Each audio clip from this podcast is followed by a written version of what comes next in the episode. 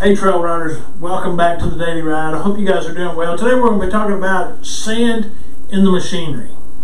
Our scriptures that get us through the Bible in a year are Genesis 49 1 through chapter 50, verse 26, Psalm 17 1 through 5, Proverbs 3 21 through 24, and Matthew 18 10 through 35.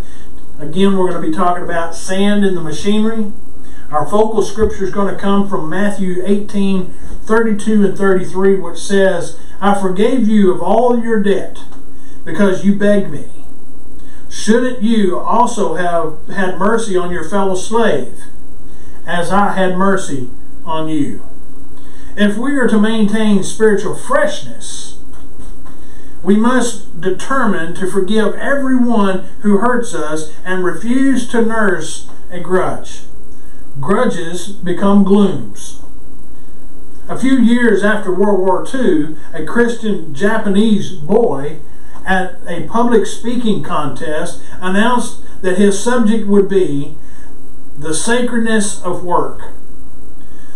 Some people smiled at his choice, but when they heard his story, their smiles turned to tears. His parents and home were burned in the ashes of the atomic bomb explosion at Nagasaki. He was the eldest of three surviving children, and together they knelt in the ashes of their home and prayed to know what to do. One of them said, I know, we can work.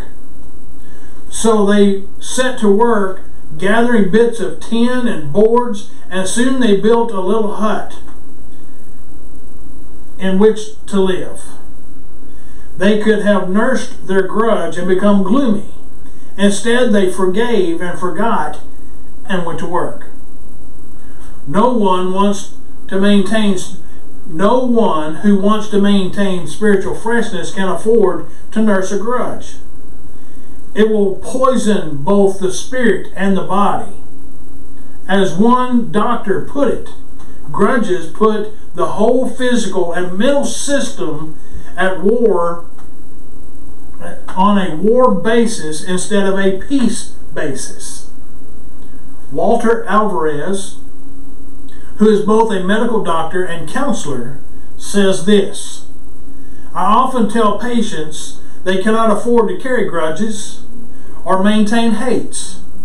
Such things can make them ill and tire them out.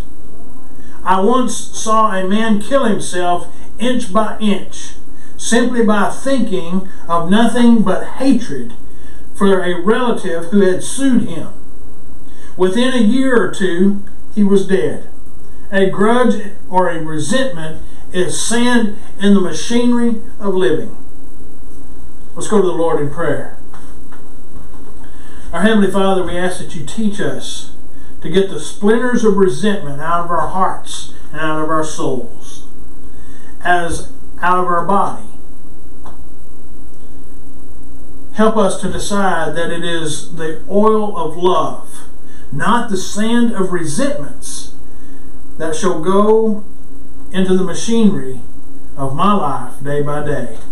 And it's in Jesus' name we pray. Amen.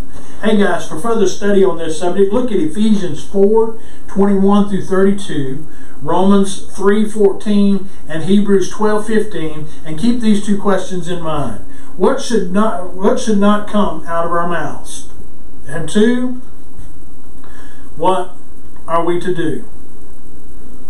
God bless you guys. I hope you guys have a great weekend. I hope you guys will continually follow me here on the Daily Ride, and I'll see you on the next trail ride.